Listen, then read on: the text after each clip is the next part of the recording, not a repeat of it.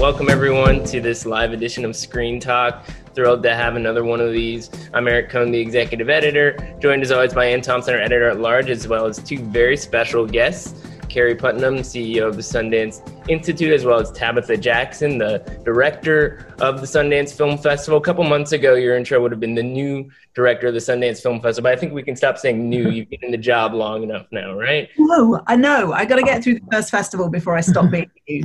Okay. Now the Sundance Film Festival. Thanks for being here. We're really excited about this conversation because obviously so much has changed in the world since Sundance happened in January. It feels like another era, and we have so much we want to get into, and we should say up front that while we have some really serious questions that we want to get into, we also are very much, you know, pro Sundance. Both Ann and I have been to Sundance many times over the years, and our careers have benefited considerably from being in that environment. So on some level, we are advocates for the success and survival of the Institute and this festival. And there's a lot that we want to know about what you've been up to and how you're looking to the future. So I want to start by sort of bringing people up to speed on some of the updates that we've received with respect to the state of Sundance and the health of the Institute. Now, Sundance has, on the one hand, suffered many of the similar challenges we've seen a lot of arts organizations go through.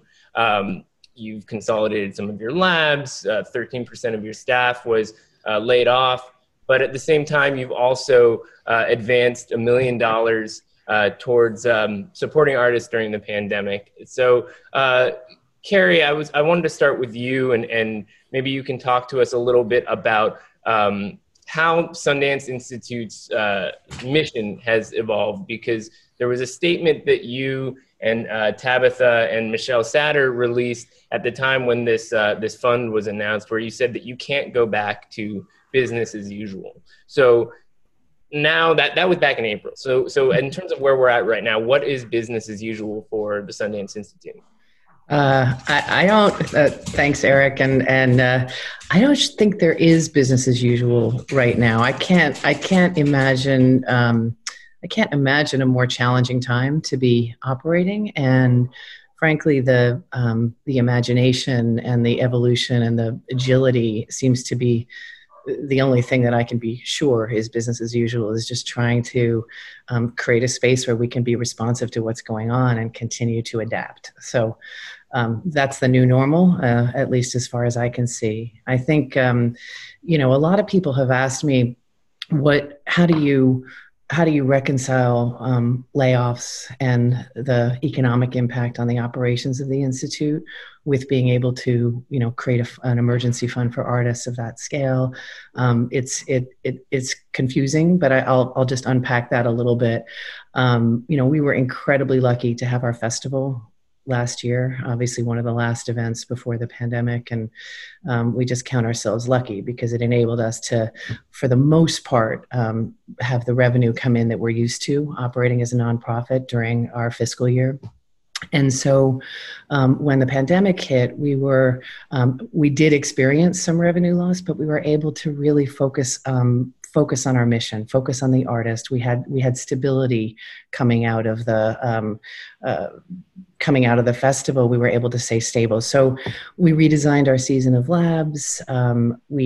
We focused on Collab, our digital platform, which we're really proud of. Now has 100,000 members and a quarter of a million people taking advantage of our free events now. So really leaning into digital. And what happened with that is the money that got freed up because we didn't have our live labs was able to be repurposed towards this granting fund, in addition to some of the grants that we already had in place being redirected. So we felt it was really important to support artists in urgent ways rather than in the usual ways. So the adapted labs, all digital, 104 artists came through. Very different experience, but I think quite wonderful. And then the granting fund was deployed to artists in need, is being deployed to artists to organizations who work with historically underrepresented groups, because we all know that the impact of the pandemic has been disproportionate on Black and Brown and Indigenous artists. And artists in particular, I think, we found in a survey we did, are the most of them are freelance and some of the most vulnerable populations right now. So we felt it was really urgent to move our usual creative support into urgent granting. So that's why we did that. Yeah, and how much of that grant has been dispersed at this point? So we've dispersed about 2/3 of it. We're announcing next week the recipients of the organizational portion, which is about 40%. Wow. So that'll be interesting. And Tabitha, on your end, given all of these different changes that Sundance has done in the immediate sense to support filmmakers, how do you see some of these changes sort of reflecting the decisions you'll be making for the way that the festival is organized and the kinds of films that you're looking to support that way? Well, although this is, you know, these are really tough times for artists, as Carrie said, and tough times for everybody. I think the thing that we are lucky enough to be able to hold on to is a kind of really clear mission and purpose around supporting the independent voice for elevating voices and ideas and work that you know, is innovative, maybe unheard, maybe traditionally marginalized, but bringing that to the center and lifting it up. That's what we're here for. And I really believe in the kind of cultural and social and often political power of independent artists. So that remains the same. Everything has changed around us, but that remains the same, excuse me. So now the question is, how do we manifest the same things that we've always stood for? How do we manifest the qualities of the festival if it has to be in a different form? So it is challenging, but it's also an opportunity to figure out what we could do now that we weren't able to do before. So one of those things, you know, a big one for us is accessibility. It's completely wonderful, as you both know, to be on top of that mountain in Utah as everybody is gathered, 120,000 people gathered to watch films together. It's wonderful. It still needs to be wonderful if we do it in a different way. People still want to gather around films, and we can't, as we are learning, so, you know, week by week, we can't. There are some things we have to let go of, you know, in life as well as work. And one of the things we have to let go of is this kind of obsession with physicality. We love it and we value it, and it will be the kind of priority in whatever the new normal is. As soon as we are able to gather in person physically, we will, to the extent that we are able. But in the meantime, let's still have the films, let's still have the filmmakers, let's still have the audience, and just make it as good as we can in these less physical circumstances. I mean, it's still there. We know the wonder of going to a cinema and being with people and watching it on the big screen.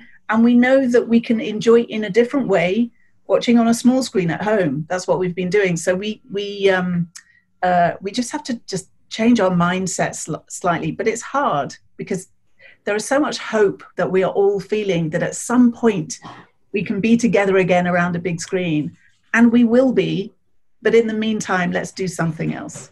I just want to ask a very specific question about that, because it's been coming up a lot, these questions of virtual festivals. The one thing that we've seen is that, you know, on the industry side, people are saying, you know, we can sell movies to buyers without the premiere. We don't necessarily need to make a film available in a virtual lineup to do that. So what is the incentive now on the programming side to entice films to be a part of the lineup, but what do they benefit from in that context, irrespective of what the physical edition of the festival might look like? Well, I think, so first point, Eric, is that we are, the plans for Sundance are, it's one festival. So it will have live elements as we can, and it will have online elements for sure, whatever happens. So it's one festival. So why we want films to come into our festival is because we are still, as we do ever at the beginning of every single year, attract the attention and energy and focus of so many people who want to know what artists around the world have been making. And so that will still be the case. we will do. We are in the process of a big curation job. Last year we had 15,000 films that we're going through and watching every single one of them and picking out ones that we want to say to people, you should watch this, or you should watch this filmmaker, you should know this filmmaker. It's still a place of discovery. So from the moment that the films are announced, you know, right through the festival and out the other side, as they're kind of received by audiences and carried into the culture by critics and journalists and people who will take notice of those things. So that doesn't change, and that helps build buzz around films, particularly in this indie space, small films that need to be lifted up and carry so that people can understand what they've been missing or what they might newly encounter. So all that is really important. And also just on a more kind of nuts and bolts level, we are, as Kerry said, we're really lucky to have been able to put the festival on in January. We are even luckier that the kind of cohort of festivals are now, Eric, you pointed this out recently, talking to each other, working together, understanding that we get through this only by holding hands and moving forward. So we are both championing the fall festivals as they are able to go forward, mourning the ones that can't, and also learning from what works and what doesn't. We want our festival to work in the best way possible for all our constituencies. Artists whose work is meeting the world for the first time, industry who want to either buy or sell films to get to audiences, and audiences who want to see the films in the best possible conditions. And, you know, for us, that's success, but so are these kind of more intangibles of, as you know from the festival, kind of serendipity, the encounter, the proximity and interaction between an artist and an audience who's just encountered their work. So that stuff is going to remain. That's why we want films to recognize that this festival is still an opportunity for them. So Tabitha, I'm curious, what kind of volume are you seeing? Is it the same that it would ordinarily be, the submissions, or is it down? At the moment it's the same, which is interesting, but it's not that surprising. You know, obviously the films whose production has stopped would not have been submitting until later anyway. So I think that's where we're going to be watching out for a drop-off and a decline. While simultaneously understanding, because of the conditions of other festivals, are we seeing more films coming in that we wouldn't normally have seen? So we're just braced for uncertainty, as we have been for the last 4 or 5 months. So Carrie, what would the circumstances be? At what point will you have to say there cannot be a physical festival? Yeah, it's a great question. We've just been planning and meeting and thinking about this. I think, you know, at a certain point, you make a huge investment in a physical festival of any scale. And I keep thinking about it like a sort of like a mixing board with the different elements. So you have the digital festival, you have the festival in Utah, and then you have these additional hubs of the festival that we're talking about that are live. We can turn the volume up and down on those different pieces, but it's an allocation of a very finite set of resources. So how we think about that, when we think about that, is something we're working through right now. Certainly we're going full steam for the full palette of the idea until it proves that it's from a safety and public health perspective not possible. So we have some dates we'll take a look a few times over the course of the fall. We've set some dates, and we'll keep everybody posted once we have some sense of criteria and how we're going to look at that. Wow. And Tabitha, you guys have been thinking about possibly changing the dates of the festival, moving it back a week. Why would you do that? What would it serve? What are the positives and negatives? How do you make that decision? Yeah, I mean, it was with all the uncertainty of, you know, to what extent we'll be able to gather in person, how will people feel about traveling, how will people feel about being in all, you know, even socially distanced cinemas. Then we have a presidential inauguration, which is due on our date, which was the opening, which is the 21st of January. It's literally the day before. In one sense, it's wonderful because the festival, as festivals should, like, capture a moment. And Obama, I remember it. It was very joyous. Me too. I think in this year, because the festival will take a different form, and because we will do much more, we will need to do much more kind of speaking to potential audiences about what the festival is and how to do it. There'll be much more kind of marketing up front so people understand what it is.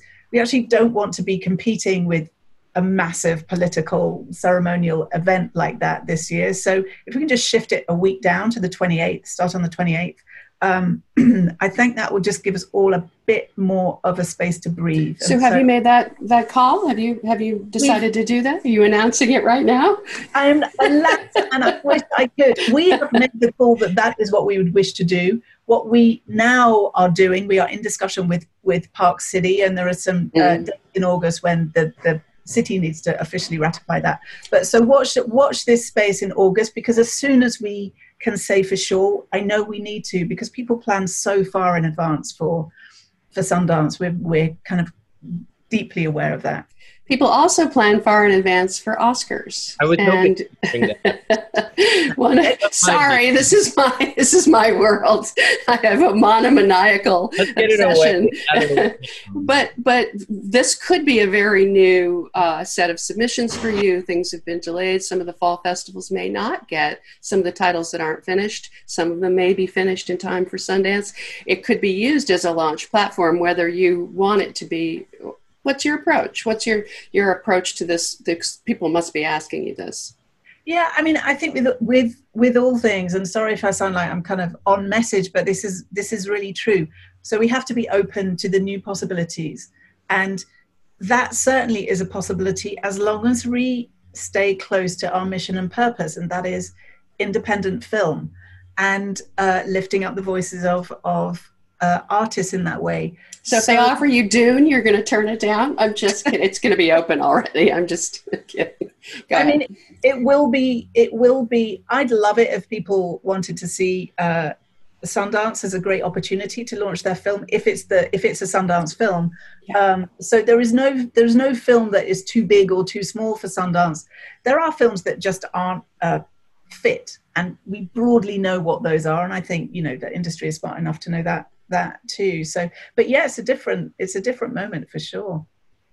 I have a question for both of you. It's interesting you both talked about, or you remember fondly, the Obama inauguration, because I remember that one, but I also remember the other guy getting inaugurated 4 years ago and what that experience was like at the festival and the Women's March that happened there. And, you know, the experience of being at Sundance in that particular moment was fascinating, because it started the narrative off for the year, and also for a certain moment in conversations about creativity and crisis that were very much, you know, still in the heart and have accelerated since then. And in the last few months, we've talked about, you know, the extreme racial inequality in this country, and every aspect of society is sort of going through this. Now, Carrie, you addressed this to some degree in terms of how Sundance is supporting more, you know, people of color, marginalized communities, especially in the sense that they've been hard hit by the pandemic. But I'm wondering, you know, we're all being forced to kind of consider where we're wearing blinders, where there's more work to be done. And I'd be curious to know from your perspective, for the Sundance Institute as well as the festival, where you think there is real work that needs to be done. Where can you sort of improve on the diversity front? Yeah, Tab, do you want me to start here? Because go for it as a big part, and then I can chime in about that. Okay. You know, I mean, I just want to start by saying the idea of systemic racism isn't new. I think the energy and momentum around eradicating it and moving towards justice is cresting in a way that's incredibly exciting, and we're very committed to being part of that. And I, you know, I would point your attention to something that we published maybe a couple weeks ago, which was some of our commitments and some of our own demographics. You know, we wanted to start by looking not just at the work we do supporting artists, but also at our own institutional kind of contributions to an anti-racist environment. And we recognize that while we were, I think, founded and from an idea of including many voices, including having Indigenous people at the very first labs as part of the sort of founding experience. And of course, I think you know, we've supported the careers and the creative practices of an incredibly diverse array of storytellers. We also recognize that we have work to do to make sure that our own spaces are safe for everyone, and that our organization represents the world in the fullest way possible. So, and even in terms of how we run, how we think about, how we think about selecting vendors or work. There's a lot of work we can do, and we're really leaning into that on our sort of operational side. On the artist side, I think it's a question of continuing to seek out the widest array of voices we can, continuing to elevate Black, Brown, Indigenous voices, and perhaps really expanding in some ways how we think about representation in our programs.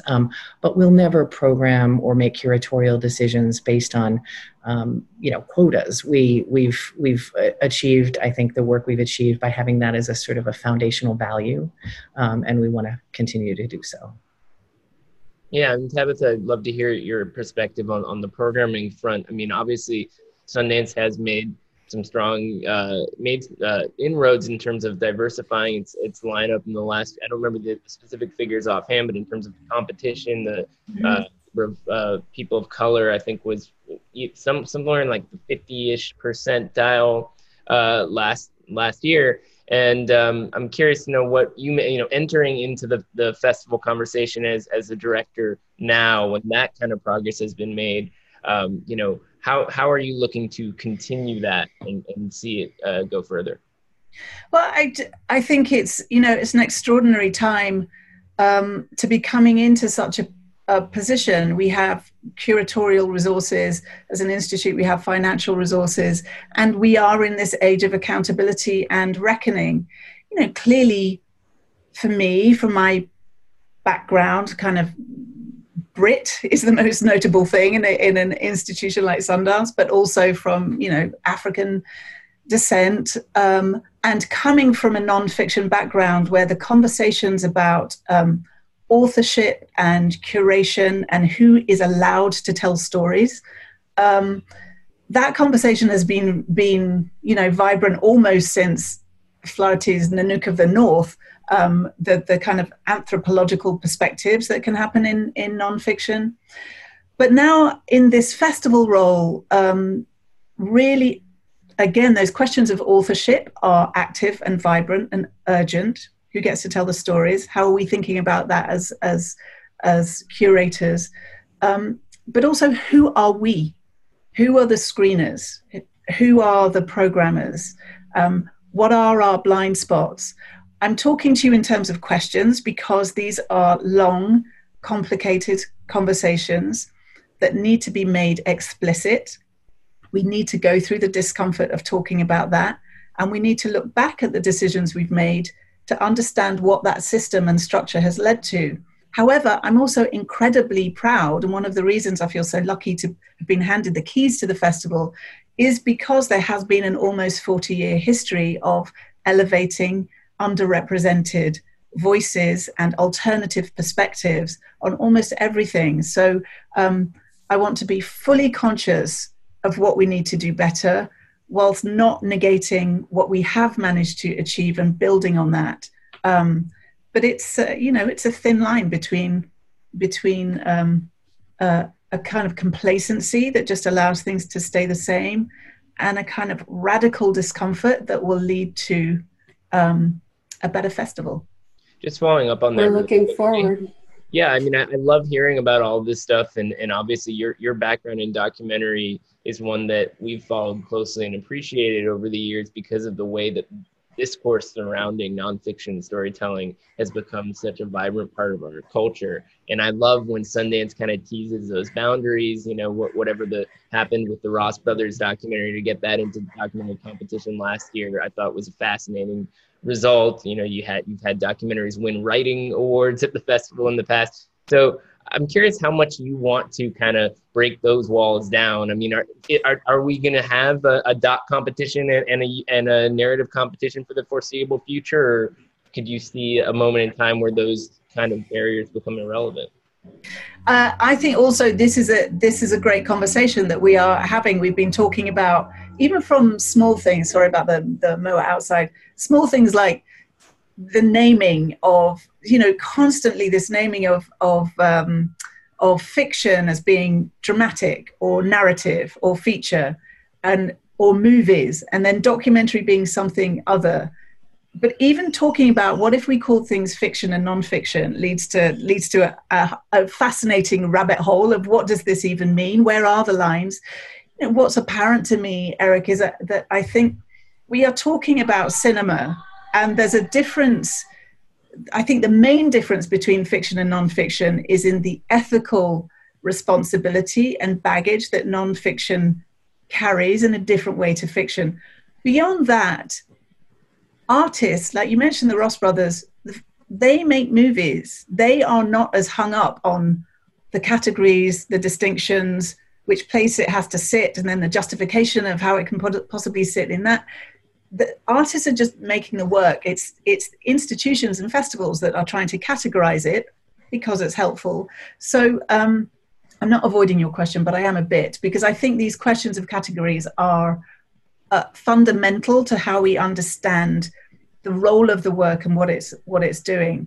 One of the reasons, if we decide to keep those categories of non-fiction and fiction, or documentary and dramatic or whatever, is that documentary, not at Sundance, but documentary generally is seen as the I wouldn't say lesser, but the kind of little sibling of the grown-up, largely resourced fiction world.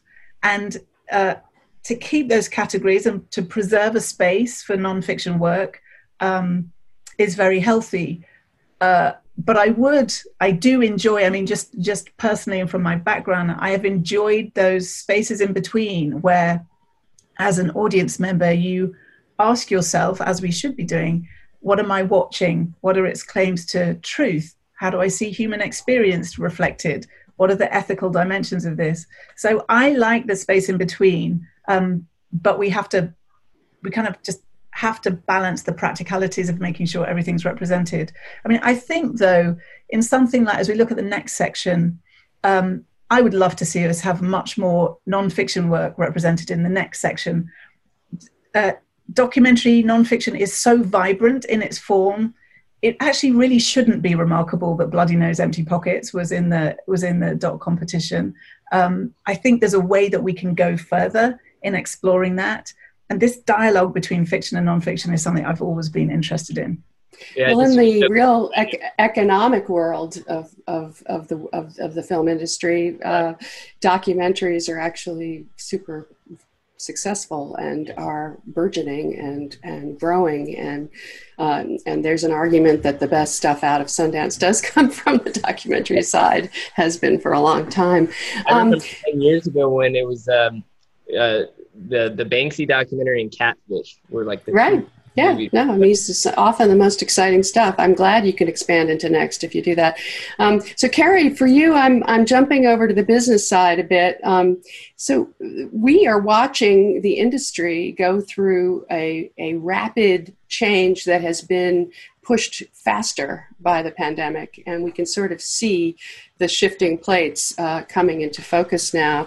But this is putting a lot of pressure on theatrical. It's making filmmakers, as you stated earlier, all of you, put them under much more duress. What can Sundance do to adapt to the needs of the digital streaming VOD universe if theatrical is really not where anybody's going to end up these days? You used to say that a very small percentage of people coming out of Sundance ever made their money back.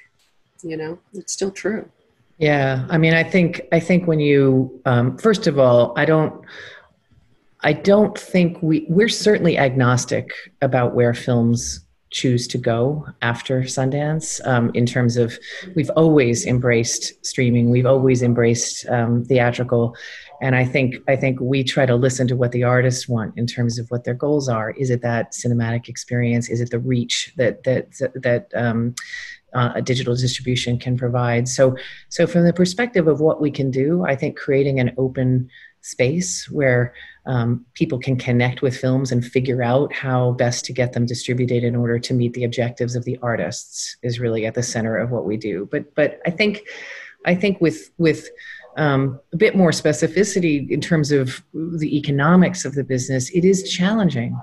It is challenging when the number of buyers, especially now, is constricting, and the resources for those that are not one of the big streamers are challenged, as they are for anybody who's working primarily in live cinema.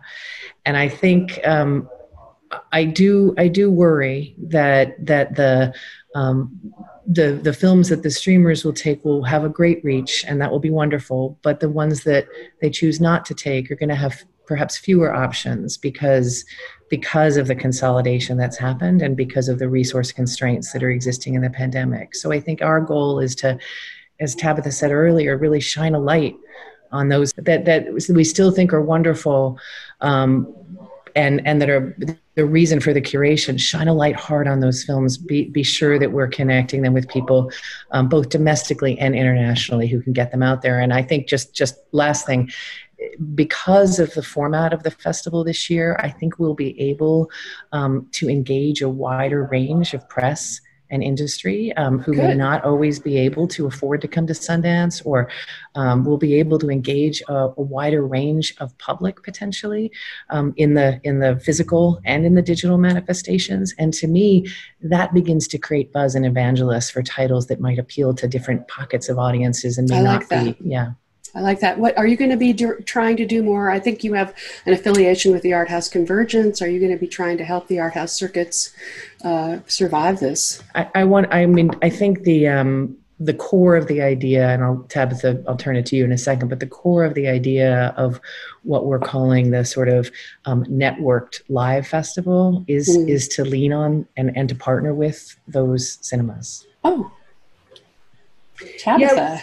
We are, well, what we're doing, I mean, you know, our affinity and affiliation with the Art House Convergence, and recognizing the crucial role that independent art houses play in our ecosystem year round.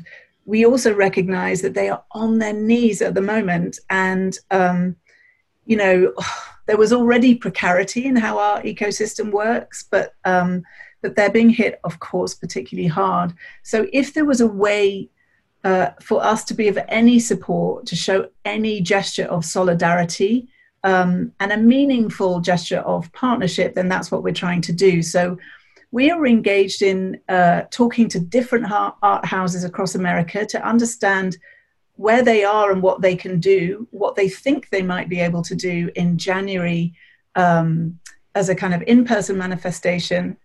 But regardless of that, there are some who are at the centers of communities. People want to gather around film, and there are vibrant communities. People want to talk about the issues raised by film, exalting the beauty of films together. So we want to and will be working with about 20 communities across the US to manifest that, so that they're kind of co-presenting the Sundance Film Festival 21. It will be in many locations. It will be in the whole kind of multiverse through the online platform. And so it will be more than the sum of its parts. And that's conceptually very exciting. In reality, of course, really complicated. So that's what we're going through at the moment. And, you know, collaboration and community, the only way we can make this idea work is by really digging into those things. And the community is the community that includes not just art houses, but also artists, also audiences, also people who want to buy films and sell films. So we, which I think, well, my voice is a bit shot, going through many, many conversations with people to understand, if we were to do this, what would the implications be for you from your position? And so we definitely will have blind spots about what does and doesn't work for people. And we're trying to listen and refine, which is part of the reason we sent out, it wasn't an announcement, but it was a kind of insight into our thinking, so that we can socialize this idea about a festival that is in Utah, but also coming down from the mountain to be in communities with providing different context. What does that mean? What are the implications? For example, just giving an example of one. We'll be in Utah, but also it takes us back to the kind of Toni Morrison quote of, what can we do from where we are? If we're assuming that people may be reluctant to travel, or may be unable to afford travel, or just travel's not possible, although we are able to gather, where are the places where there's a kind of critical mass of artists and or industry and or press? LA is an obvious one, New York is another obvious one. When we start talking about New York, we realize that if you show your film as part of Sundance and it shows in New York, that's going to have an implication on your New York premiere further down the line. So who do we need to talk to understand what that is? Is there any way of mitigating those effects? And how do artists feel about it?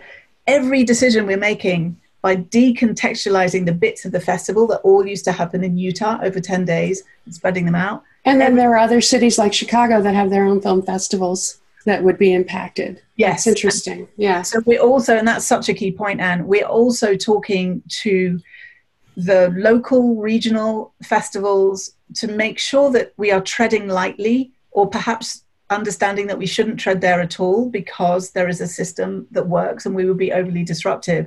Wow. So that's why, luckily, we've got 6 months to do it, but it's going to take a long time and we're going to miss things. But all we can do is to try our best and welcome input and insights and cautions and opportunities from our broader community. I know Eric has a question, but I just want to say that this is very exciting to me, this kind of rethinking and innovation, and some good things could very well come out of it that would never have occurred otherwise. Right. Go ahead, Eric. Yeah, I mean, I was on that. I mean, I always get a kick out of trying to take Sundance to task for whatever changes you've made. I mean, you mentioned the next program. That was so much fun to see all those films the first time that program launch and try to understand what it was doing from a programmatic standpoint. And, you know, when you shake things up, I think for those of us who are actually excited to, you know, be at the forefront of discovering new films and filmmakers, you know, it's an opportunity for us to really ask the hard questions and understand where this industry is going. And I could ask you more about that, but we have a lot of really good questions coming in from people, so I want to make sure we leave some time for a few of them. And this one is, I think, a good one to lead with because it's very specific, and it comes from Sean Farnell. He's got a lot of numbers in here, so I don't know exactly about all the math, but what he's asking, I think, is important. He says that So Sundance receives approximately 15,000 submissions. Tabitha mentioned that earlier. He says the medium submission fee is $72 or so for approximate submission revenues of $1 million. Selection rates are around 2 to 3%. I realize these are ballpark numbers. Fees can be waived, etc. But he's asking you to speak to submission fees and the selection process in the context of an aspirational culture where the vast majority of submitted productions have zero chance of being selected. Yeah, that's a great question. Thanks, Sean. So we had big conversations about submission fees, of course, before submissions opened and what it means in this year. The reality is that with 15,000 submissions, and we commit to watching all of them all the way through, those submissions will be watched all the way through. It takes a pretty big number of people to do it, and those people need to be paid, and that's how we pay them. We're a non-profit institute and a non-profit festival, so the money that comes in through submission fees is enabling us to put the festival on, which in turn, we hope, if we do our job right, is supporting those filmmakers that get in, for sure, and supporting the realm of independent filmmaking and independent culture. It's hard, though, because we recognize that so many filmmakers don't get in. It's a very competitive festival. That's why the stakes are high. I don't say this flippantly. It is for filmmakers to determine whether they can afford that submission fee. We're trying to keep them as low as possible and still enable us to do our work. But without them, we can't have the screeners, and without the screeners, we can't go through the 15,000 films that we get submitted. I hope that feels right as an answer, but it was a point of intense discussion amongst us around equity. And this year, Carrie, did you want to ask? I just want to add, this applies, just to be transparent, this applies to the Sundance Labs too, with not the same percentages necessarily, but the there is a fee to apply for the Sundance Labs for the same reasons. And I just want to say, everything Tabitha said I agree with, but also something I think one of you said, which is having to do things differently and think more deeply about equity and think more deeply about access. We've always given waivers and tried to be responsive to need, but to create a more explicit way of doing that, perhaps to revisit when we're not in such economic strife, what this looks like is something that needs to be on the table and needs to be thought of in terms of what artists can, what burden we place on artists in order to sustain our work. I recognize there's tension in that, and I think we need to name it, and we need to look at it and see how we can build our budgets and build our process in ways that enable us to be both equitable and sustainable. So that's the challenge.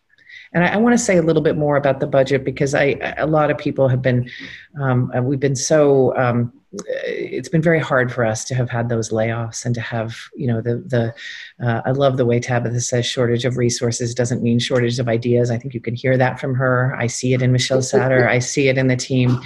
But I do want to explain just a little bit more about the way the economics before we go to questions. Our fiscal year ends in August, which means starting September 1st, we have a fresh set of both expenses and income to look at. And it is this next festival, despite the incredible ideas, that isn't going to have, and the next year that isn't going to have the resources, because ticket sales, because contributions, because the economy. So it was looking ahead to that next year, even though we were lucky enough to have our festival this year, that has caused us to have to make some of the cuts we made. And I just wanted to make that clear to people listening and to you guys. Have you been able to hang on to a lot of your sponsors? You know, we're right in the middle of those conversations. I'm so incredibly impressed with our team, and it feels like the idea of the festival, the potential wider audience, the potential multiple ways of activating, it feels exciting, I think, and it feels like possibilities. So far, so good, but we're very hopeful. We really need to. And it's thanks to the ideas of the team, I think, that hopefully we will. The resources issue actually leads into another good audience question from Devin Edwards, who says, being that Sundance is heavily staffed with volunteers, what will that process look like? Is there a limited presence? If there is a limited presence on the ground, will that be local volunteers only? That's thanks for that question, Devin. I mean, we're, again, because we're 6 months out, we're not avoiding the question, but we're in these discussions. So the volunteer question is an important one. Certainly, there'll be a big presence in Utah. That's our home. That's where the majority of audiences come from. For the last few years, it's only been 40% of the 120,000-ish people that come from out of state. So that we are still hoping for large audiences to watch the films, which will need that will need volunteers. As we think about the online presence, this is an interesting area we're moving into. So we were talking about racial equity and justice before, and some of our practices. We began thinking about that right at the end of the last festival. And what is it to create a safe space? Then we were thinking about what is it to create a safe space on a mountain with kind of strong door policies, a very visible police presence. We were thinking about that then. Now we are going into the online space. What does it mean to create a safe space online? One of the things that we're going to need are moderators, people around, people just taking care of what's going on, making sure it is a safe space. I suspect that will be some highly trained up volunteers. And it's a lot of people talking to our digital platform team. It's a lot of people that will be required. So they will be dispersed and scattered as the festival is being. And I think for the art houses, as we're thinking about it, if we're in person, that people who are 2,200 volunteers all live in different places, they might want to approach those art houses when we announce them to say, I am already a Sundance volunteer, can I help you out? I think there's something exciting both about the volunteer spread, our artists, our Sundance artists over the years who live in all these different places, that the energy can manifest and pop up from where people are, not just by us shipping them all in on aeroplanes to... It's great that you're supporting these local communities. That's part of what I like about what you're telling us. Can I just give a shout out to Devon, who is a Sundance volunteer and who I think won the Gail Stevens Volunteer Award in one of these past couple of years. So thanks for the question. I always like Volunteer Day at Sundance. It's like, it feels like it's a big celebration. So we had actually a couple of interesting questions that were along similar lines in terms of access. And I wanted to circle back on that because Carrie, you made a really interesting point about the potential to get these films out to a wider set of media. And as you all know, this is an area of extreme interest to me. You know, we developed something with the Roger Ebert Fellowship, Getting Critics to Sundance, a number of years ago. And that sort of set a precedent that I think on some level led to some other efforts that brought to have a more diverse media presence. Brian Newman here is asking if this is an opportunity for a more diverse set of critics to see the films virtually. We have also Rachel Shapiro asking about industry level access adjustments and whether this could level the playing field a bit. And, you know, I have to be totally transparent. I have always appreciated having a certain amount of access at Sundance, you know, because you have different tiers. And I'm curious to know just how democratized a festival we're looking at. If you're a member of media, do you get the same level of access no matter who you are, or are, you know, same for industry, or are we going to see different levels of exclusivity sort of tailor-made to this new environment? Are there cutoffs for certain kinds of screenings? I think we're too early to talk about exactly what levels or process or cutoff. This is one of those questions that we need to stare at and think about. Once again, in terms of what the filmmakers want as the grounding thing. What the rights holders, people who come to sell their films or people who come to launch their films, what is the optimal way that we can support them in achieving their goals, like I said earlier. That said, I think it's an incredible opportunity, as I said before, to broaden access. And Eric, you've done great work on this. We've had our own, for several years we worked with you. We've also had our own inclusion initiative working with stipending members of the press who come from historically underrepresented groups. And it's been incredibly successful for the festival because it's actually brought more dimensional discourse around the films. And I think it's helped the films and even buyers recognize the audiences that are out there based on having different perspectives mediating the work. So we're deeply committed to that. But in terms of how that manifests in the mechanics of the festival, I'm just afraid it's too early for us to say.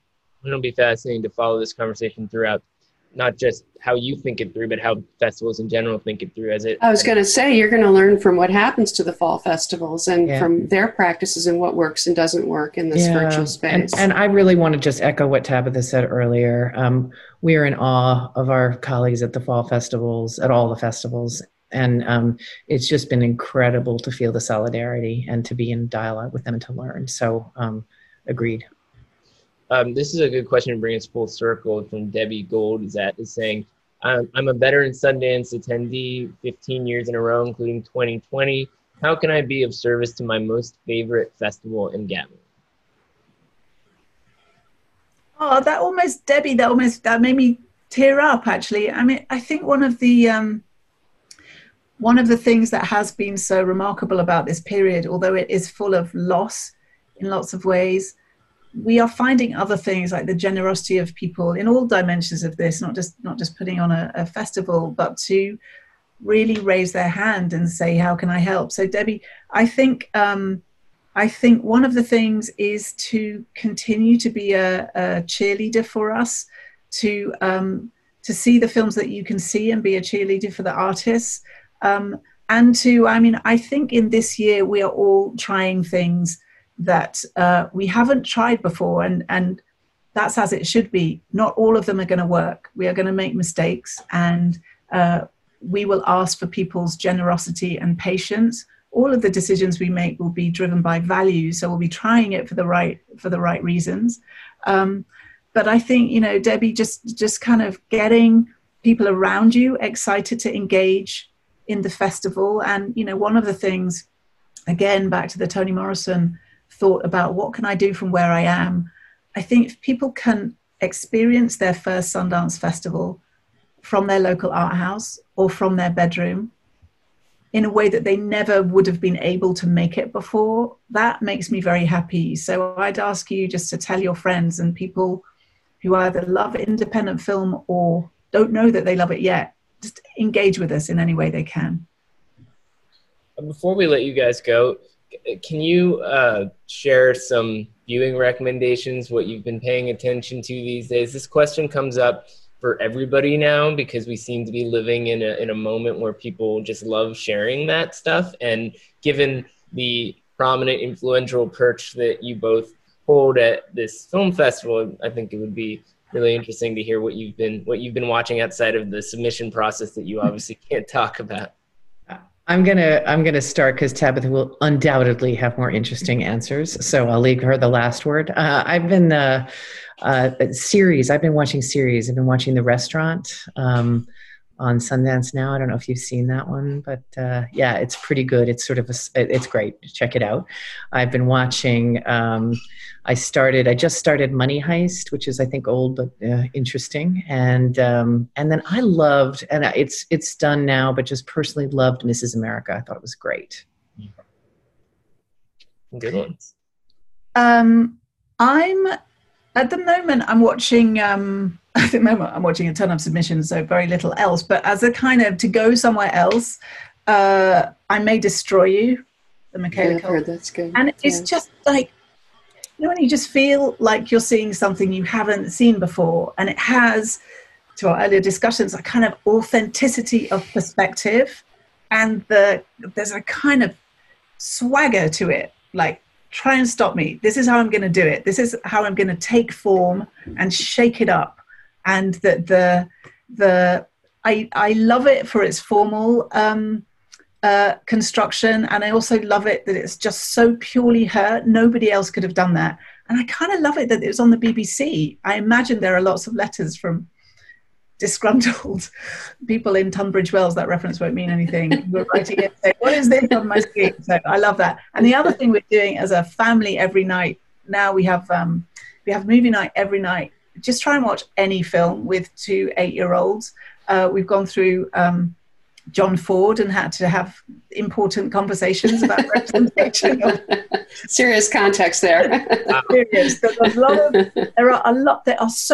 of the things this moment has done is made us even more aware of the impact of cinema and cinema history and both the joy of it and the problems with it that need to be pointed out. So 8-year-old children don't go off thinking that that's an acceptable thing to do anymore. Nora has never forgiven me for making her watch The Man Who Shot Liberty Valance. Still a sore point. But Busby Berkeley, big hit in this household. Yeah, we'll have to bring you two back at some point and just dedicate a whole hour to talking through binge viewing options, because this climate is certainly opening up a lot of questions. This was fun. Thank you so much. I hope the grilling wasn't too torturous, but it was fun for us. Thanks for having us. So we really appreciate it. And thanks for everyone except Sean Farnell, because that was a tricky one. Thanks for everyone for tuning in and also asking questions. Really appreciate it. And we should be held to account for. We're open for questions. We're open just to answer what can you do for us from my perspective to what Tabitha already answered. Please feel free if you have questions or comments about Sundance's work, you can reach us, you can ask them. Good luck, Sundance. Maybe we'll see you. Keep up the good work. Thank you. Yeah. Bye.